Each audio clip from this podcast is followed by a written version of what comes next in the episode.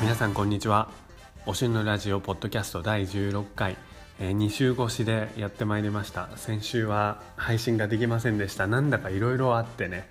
まあ言い訳していいわけって感じなんだけど初っ端から寒い。そんな寒い、えー、ギャグを飛ばしているフィンランド。いやフィンランドが飛ばしてるわけじゃなくて、まあ、僕がフィンランドからその寒いギャグを飛ばしたわけなんだけれども9月に入ってから気温が下がってだいたい今今週今週って言われてもあれだよね。でも9月に入ってから13度とか14度という日が結構出てきました。もうねあのジャケットを持ち歩くとかじゃなくてジャケットを着て出ないと寒いですね。日は出てるからまあいいんだけど明るくて。やっぱり日本の友人とか、まあ、日本の様子をね今結構見れるけどインターネットとかで。暑いみたいですねまだまだね、えー、それと同じ時間を過ごしてるのにこちらはもう肌寒い。冬が迫ってまいりました。てな感じで今そこで話を気温でそらしてしまったけれども先週配信できませんでした。うん。やっぱ仕事が始まるとなかなかいや時間あるできると思ってもなかなかできないね。なんじゃそりゃ、えー、でも今回の配信を待ってくださって皆さんありがとうございます。えー、旬ラジポッドキャストはこうやって配信が遅れることがありますがどうか気長に待っていただければと思います。やっぱり今日はちょっと先週配信をすっぽかしたというかスキップした負い目があるからか負い目ではないけど負い目感があるからかちょっと無意識に敬語が連発してますね。ほらね今とかね。まあまあまあまあ。えということでおしゅんのラジオポッドキャスト第16回今回も最後までお楽しみください。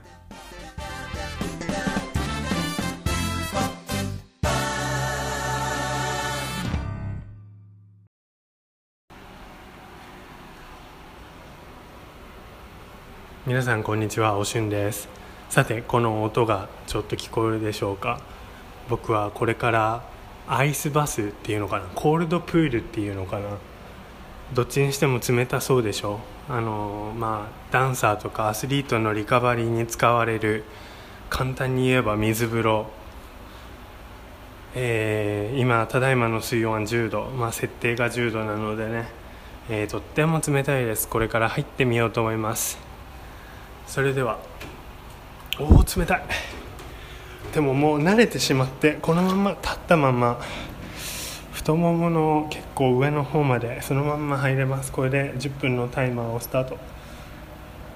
はいということでまあ冷たいからね。話すこともなかなか頭が回らなくて。まあそれいつもか。いつも頭回ってない下回ってない。はいそんなおしゅんのラジオですが、えー、第16回目を迎えることができました。皆さんありがとうございます。いや別に記念する回でもない。毎回が記念日。ん？毎回が記念会。毎日が記念日。毎回が記念会。これねあの劇場の僕の働いてる劇場の中にある施設で、まあ、あのフィンランドなんですごいことにあのサウナがついてるんだけれどもそのサウナの脱衣場のところにこのコールドプールが端っこに置いてあるのでサウナ入りに来る人は今あのコロナの関係でサウナはあの電源がついていない。サウナの電源がついていない。サウナ温まってないので、まあ、サウナ入りに来る人はいないけど、まあ、シャワー浴びに来る人はいるかもしれないのでね。もし誰かが入ってきたらこのアイスバスコールドプールに浸かりながらラジオを収録してる。しかも聞いたことのない言語というか、まあ、理解のできない言語で。ラジオを収録しているというか、まあ、ボイスメモや電話してるとか思われるか、まあ、分からないけどもまあねもう僕はすでに電車の中での電話室っていうのフォーンブース電話ブースでも収録したことがあるからまあ全然そういうのは慣れてるんだけれどもこのブーっていう音聞こえるかな？これがね泡を出してるというか、まあ、水温を一定にしてるというか分かんないけども、まあ、なんかやってくれてます。水の循環とか。ん？という話でした。それではちょっと、えー、まあ10分間こんなアイスバスの中で話しててもしょうがないので続きはこの後終わった後スタジオに戻ってから収録します。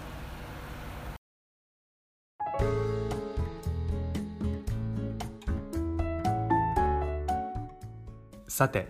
先月8月に、えー、バレエ団の新しいシーズンが始まってそこから2週間で約2週間でもうあの「カウ」という英語でね「カウ」COW、えー、牛ですね「カウ」っていう作品を上演してで無事に7回公演だったのかな。あんまり多くはなかったけれども全て終わることができました。で僕たちのバレエ団は3月のあのパンデミックの発表された時にね、まあ、何回か言ってると思うんだけど公演が中止になってで公演あの途中で中止になったっていうよりはその日の夜行われる予定だった公演が上演の23時間前に中止になって急遽。でそこから2日後とかにもう全部全てリハーサルも打ち切りになったからそういう中止っていうなんか緊急事態を経験しているからまあ他のもちろん他の国とか他のカンパニーでもあったと思うけどあのまあこうやってねコロナの感染者数が減って、まあ、新規感染者数が減ってで安全になってきたお店もオープンした。で政府がフィンランド政府が公演をその観客を500人までならやってもいいっていうそういうルールっていうのかな。それを規制緩和をしてでまあチケットを500人入るまで制限して売る。何て言うんだ？説明が下手だなラジオなのに。500, 500人まで入れるからその分チケットを販売して。で、まあ、結構売れ行きが良かったと思うんだけど。でもやっぱりこのコロナのその緊急事態をねこのキャンセルっていう緊急事態を経験した後に公演をまたやるってなるともちろん僕たちはね今までリハーサルをして本番をするっていうのがそれが僕たちの生活スタイルだったから体に染みついてるし当たり前ではあるんだけどやっぱりそのお客さんは500人までで結構まあ何て言うんだ強制じゃないけど結構な方々がマスクをしてで公演を見ると。で公演をでもそれでもそれなことをしても公演を見たいって思ってくれてる人たちが毎回500人ぐらいいるっていうのはすごいよね。まあもっとあの売り切れた後は買えないからもうもっといらっしゃったのかもしれないけどそうやって毎回ほぼ、まあ、満席、まあ、全部でキャパシティが1300席ぐらいあって500人分500席分しか売ってないけれどもその販売した分はほぼ完売っていう感じだったと思う。舞台から見ると結構埋まってるような感じがしてなんか密度というかやっぱり人の熱気というかだから実際は1300席中の500席だから半分以下なんだけどなんだかそんなそういう印象はなくて結構人がいるなっていう感じで温かい。で毎回反応が違う。ちょっとあの笑う。ちょっと笑えたりする。なんかちょっととってもクレイジーな作品シュールな作品なんだけれども買うって。で毎回その笑うポイントがちょっと違ったりとか笑う大きさが違ったりとかなんかそういうのがまたやっぱり生の舞台っていいなって思ってお客さんとつながることができる。それ面白いなっていう。そのやっぱりこの感覚だよね。うんあのいくらライブ配信もいいけどやっぱり生で舞台は生ものとだ生もの言えない。舞台は生ものだなって。なんかちょっとちょっとだけいいことまあいいことなのかもしれない。いいことじゃないのかもしれないけどいいことを言おうとすると噛むね。うん。やっぱり舞台は生ものだなと思った。ただね一つだけそのマスクをね皆さんしてるでしょ。まあ大体8090%ぐらいの方がしてた。もっとしてたかな。かなりの方がマスクをして座ってくださってて。もちろんあのねあの強制ではないからマスクしてない方が悪いわけではないんだけども何よりもそのマスクをしてきてるのにマスクを外してその手に持ったマスクとともに拍手をしている方が一人いてあるある日ね最終日じゃなかったの多分。最後から2回目とかの本番の時だったと思うけど一人ねマスクを持ってパタパタ拍手してくれしてくれてて拍手をしてる人がいてもうその人ばっかりに目がいっちゃってそれだったらどうかマスクを手放してくれっていうかもうあのそのマスクはまさかまだつけてないんだよなと思ったけどそんなわけないよね。マスクしててちょっと息苦しくて外してそれを手に持って拍手したんだろうねと思って。もうそそれだったらマスクしない方が100倍マシだと思ったけどもまあそんな方を見かけたのは1人1回だけだったのでその1人の方だけだったのでもうちょっとねちょっとそれはいかんだろうっていうことをどうか気づいてほしかったね。めっちゃあの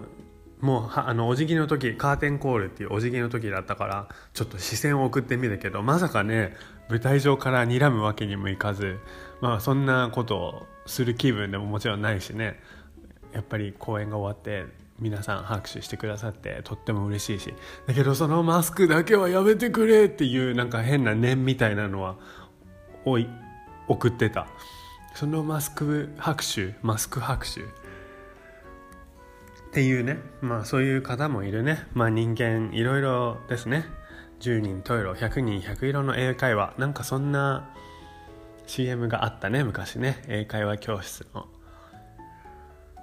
ていうのは置いといて。はいということで無事に全公演終わることができて。もう本当にだからヒヤヒヤしたなんか途中で中止にならないかとか。やっぱりそのねさっきもしかしたら話が途中で違う話題に行っちゃったかもしれないけどその経験してるから3月にその公演が中止っていうのをね中止になるっていうの。だからもうこうやって再開して500人とはいえやっぱりたくさんのお客さんを同じ一つの箱の中劇場というね観客席に入れてでこちらはダンサー演者の方はお客さんの方もちろん向いてることが多いからやっぱり対面だよね。っていう中でやっぱりああこれって感染拡大にならないんだろうかってふと思う時もあったけど今のところ大丈夫そうであの感染者数もまあ日々あまり変わりないちょっとだけフィンランド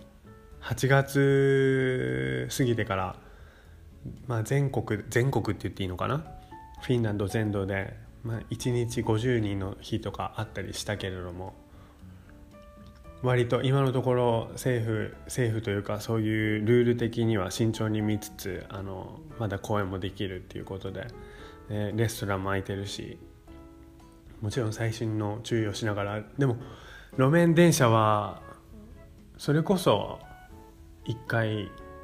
ラジオでお話ししたけれどもマスクをしてください。あのマスクを勧めていますっていうアナウンスが出るようになったね。やっぱり日本の公共交通機関って空港も僕の大好きな空港も含めアナウンスがすんごい多い。これって海外に出てみると分かるんだけど特に電車バスのアナウンス次は何々ですっていうその後のなんか情報追加情報っていうのかな？が海外に出てみると分かるけど本当にない。あもう次は何々だけ。それだけ。っていう国がほとんどで。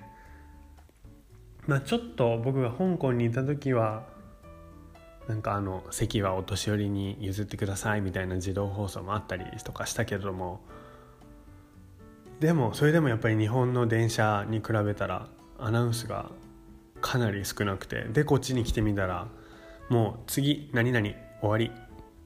まあ、フィンランドはもともともともとって言わないか。スウェーデンの植民地だったのでまあフィンランド語とスウェーデン語でそれぞれ案内がされるけどでもそれでも例えばじゃあ次が新宿駅だったとしてまあそんなのありえないけどこっちで、まあ、新宿だとしたらもうトラムとかバスのアナウンス電車もそうだけどは新宿ってフィンランド語で言って新宿ってスウェーデン語で言って終わり。終わり。それだけもう本当に次はもう言わない。香港の時は次はって言ってたね。でも例えば日本の JR の電車だったら The next, step な？next station is って言うよね。The next station is 次の駅は新宿。The next station is 新宿。でまあドアがどっち開くとか言ってたけど香港は広東語で次の駅新宿。で北京語で次の駅新宿。で英語で NEXT STOP 新宿。あドアどっち開くとか言ったかな。でもそんだけなんかあ何々はあどこどこで乗り換えてどうのこうのこうのこうのこうしてこうしてください。っていうようなのはあんまりないね。そう考えるといかにもう必要最低限のアナウンスしかしないかっていうのが分かると思うんだけどそんなそんなフィンランドの公共交通機関で乗客の皆さん私たちは公共交通機関で今マスクを着用することをお勧めしています。っていうアナウンスをするようになってわ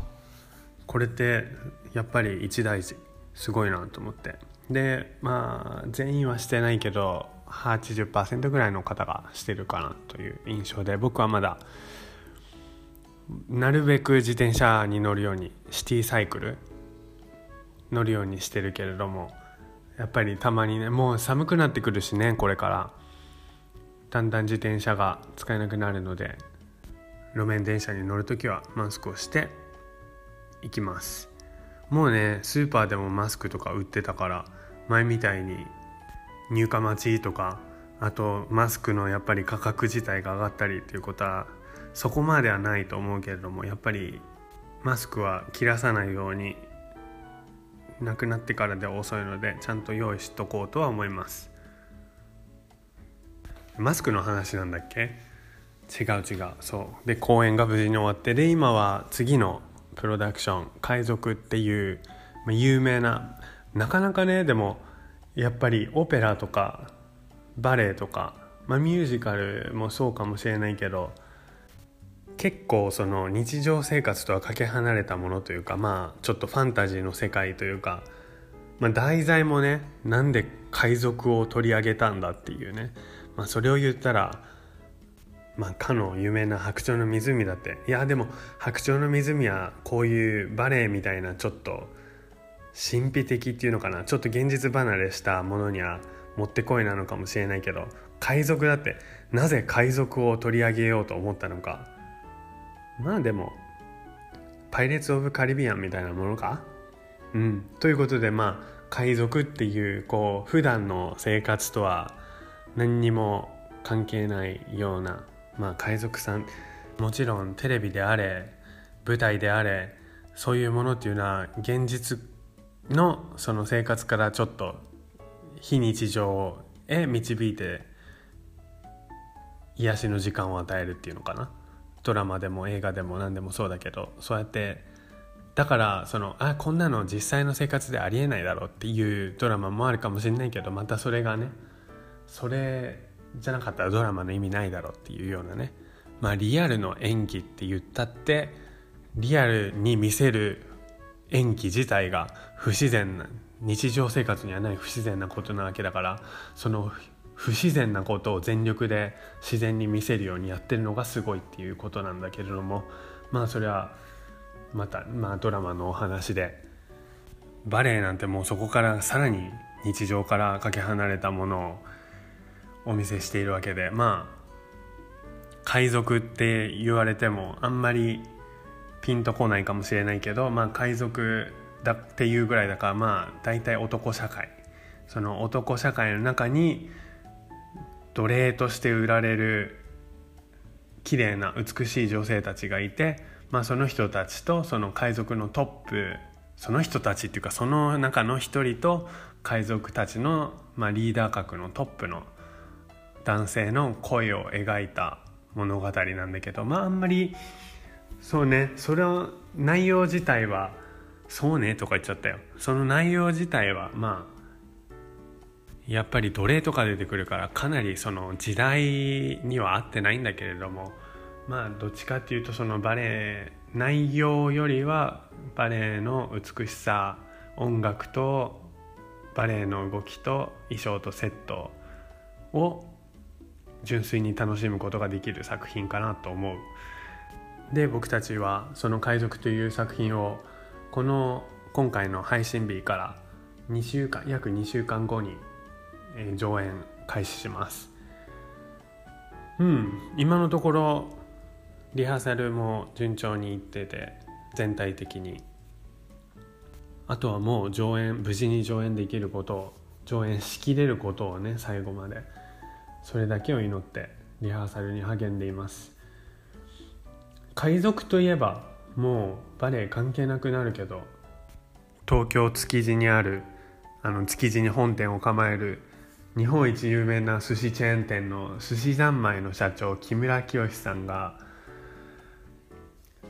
どこだっけ？あのなんとか沖。ソマリオ違うソマリア沖か。ソマリア沖であのまあ実際の海賊っていうのがいてそこの海賊をまあ、漁業を教えることによって漁業とそのあとはその取れた魚を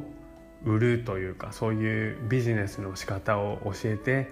海賊を辞めさせられた撲滅させたっていうエピソードが有名だね。すごいよね。あの、まあ、海賊が何でいるんだろうって思ってで海賊は、まあ、魚を取っても売るっていう技術がない売れないからまあ魚を取って儲けるっていう考えがなくてでまあじゃあそのビジネスの仕方をって言って教えて魚はよく取れるらしくって魚はよく取れてたらしくって、まあ、今も取れるんだと思うんだけどでその海賊の人たちに漁業の指導とか、まあ、漁協っていうのがまあ、僕ももううろ覚えなんだけども漁協みたいなのが現地にもあるんだと思うんだけどそこにやっぱり日本から持ち込んだ古い漁船とかを提供して指導してでビジネスをビジネスの仕方を施した施したらその海賊たちは海賊じゃなくなったっていう。まあ一番賢いよね。その武力行使じゃなくて。しかも寿司三昧の社長がね、えー、彼が言ってたのはやっぱり対話。僕インターネットの記事かなんかで見たのかな。やっぱり人間と人間だから対話が一番なんですっていうようなことを言っててあすげえなと思って。やっぱり世界平和たまに僕が言うこの世界平和もう本当に世界から戦争をなくしたい。やっぱ対話でね解決したいね武力行使じゃなくてね。もうだってあこの人には話が通じない。じゃあ銃で撃ってしまえ核兵器使ってしまえって言ったらもう象は象を呼ぶからね。なんだか海賊のバレエの話をしたらそんな世界平和の話になっちゃった。そんなおしゅんのラジオだけれども。まあ今日もいつも通りおしゅんはおしゅんだね。はい。そしてそれあちょっと真面目な話に行き過ぎたと思ったら一歩引いて様子を見てみるっていうのもまたおしゅんの癖ですね。はい。ということで CM です。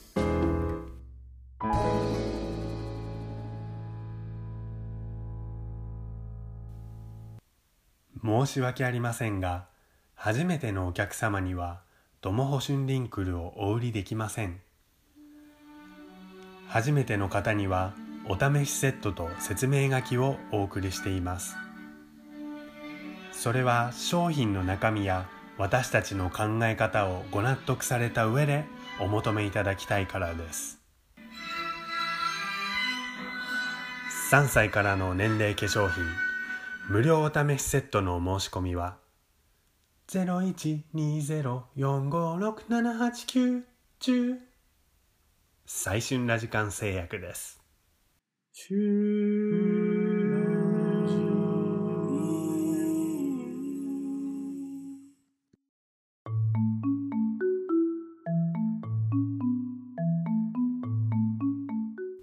この間スーパーマーケットで、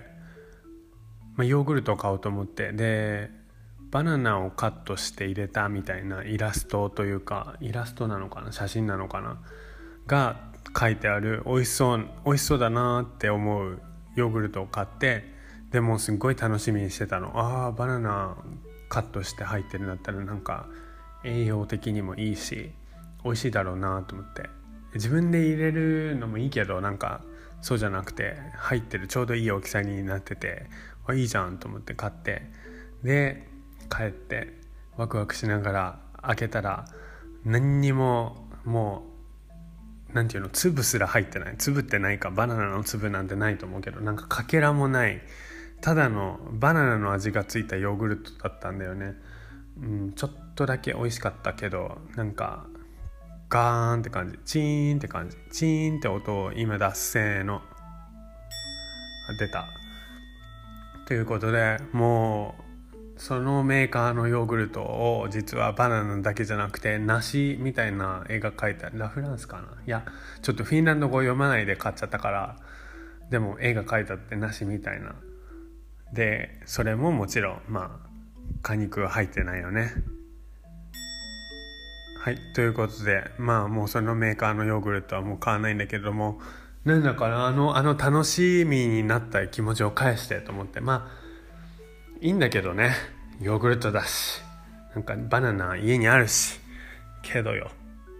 あんな何て言うんだろう。ゴロゴロ入ったような入ったっていうかゴロゴロバナナを切ってあるような絵を見たらなんかもうすごいそそられちゃってね。その落差が激しくて文字通りチーンって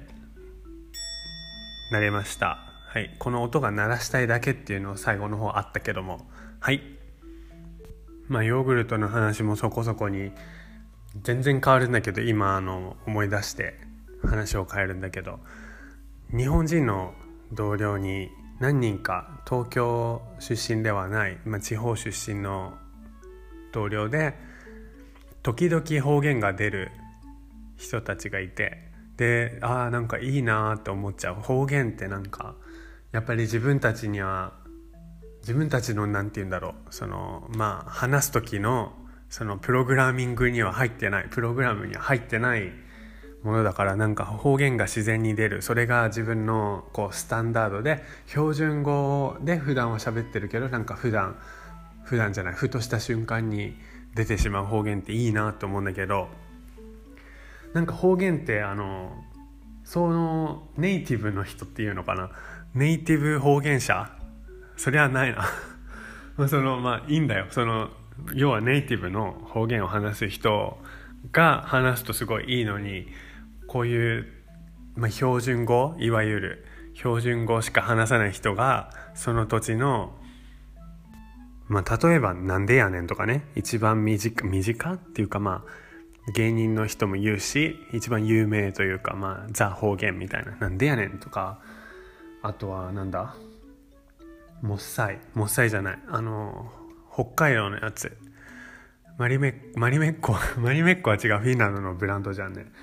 えー、なんだ？あのあ出てこないよ。あなまらなまらなんとかとかさ。すごいっていう意味？超なんとかっていう意味だよね。なまら美味しいだっけ？とかそういうまあ何でもいいんだよ。そういう方言を、まあ、要は標準語しか喋らない人が言ったらなんかこう偽物感満載っていうのかな。じゃん。だしあの特にねそういう方言を話す人から言うと「お前なめんなよ」みたいな感じでねそんな偽物の例えば何々弁を喋って全然なっとらんわみたいななると思うんだけどその何て言うんだろう思ったのが、ま、全然ねその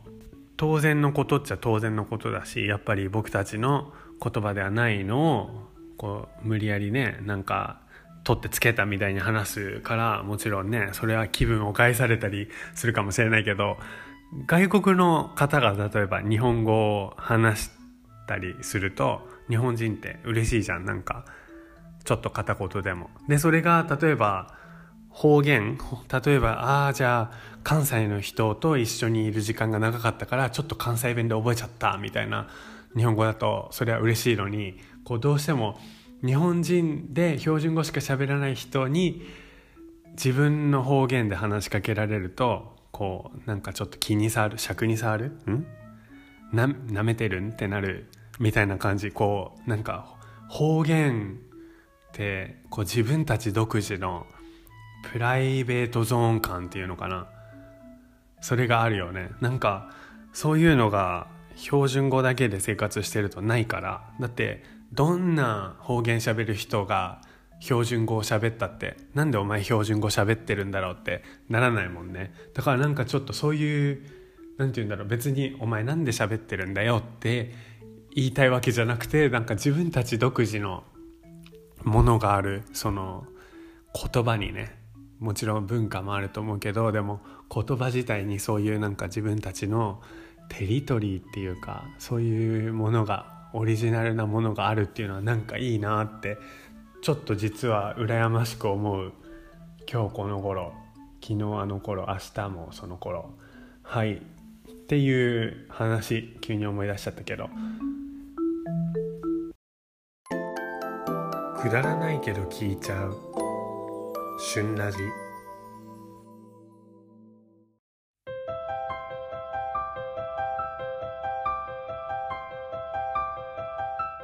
突然なんだけれども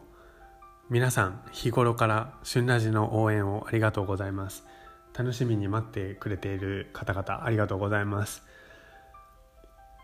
まあ僕が自分の個人のインスタグラムアカウントのまあ15秒のストーリーを使ってまあそれを4つぐらいつなげて1分のまあつぶやき1分ぐらいだったね多分ね最初ね。そのつぶやき声だけのつぶやきがだんだんインスタグラムライブの声でラジオになってそれがポッドキャストになってっていう感じでまあ要は僕個人のアカウントだったので僕の友人知人の方々にまあちょっとずつこうなんか変なものがあるぞっていう楽しみにしてくれてる方がちょっとずつできてきてで個人的にそういう方々からあの応援のメッセージとか頂いたりしてたんだけれども今回なんとポッドキャストで「旬ラジオ」を知った方からのふつおたをいただきました。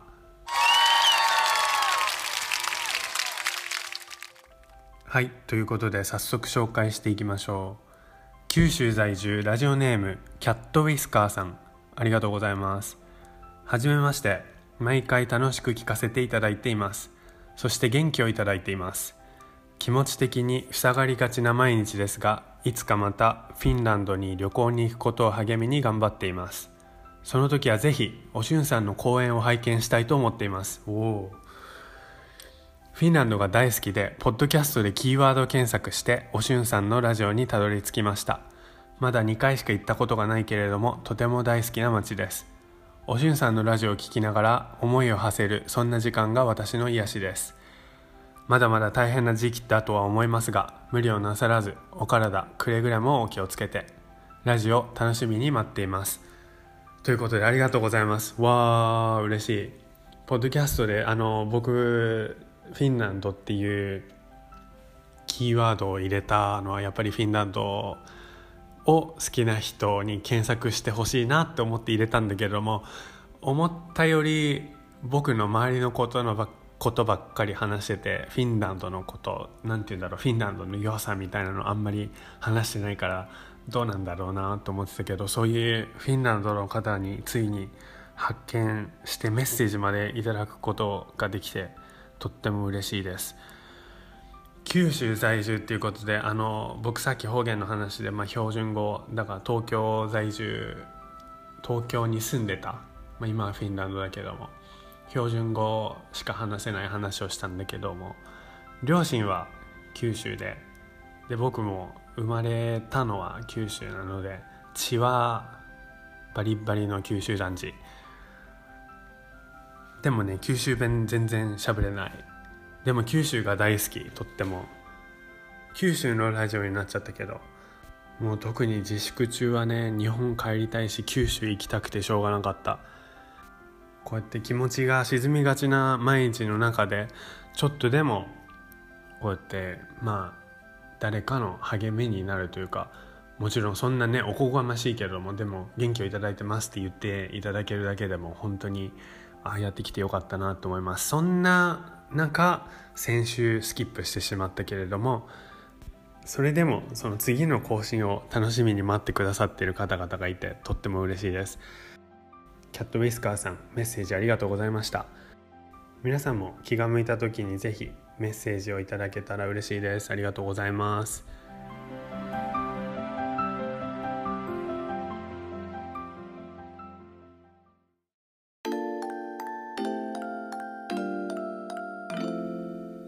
ラジ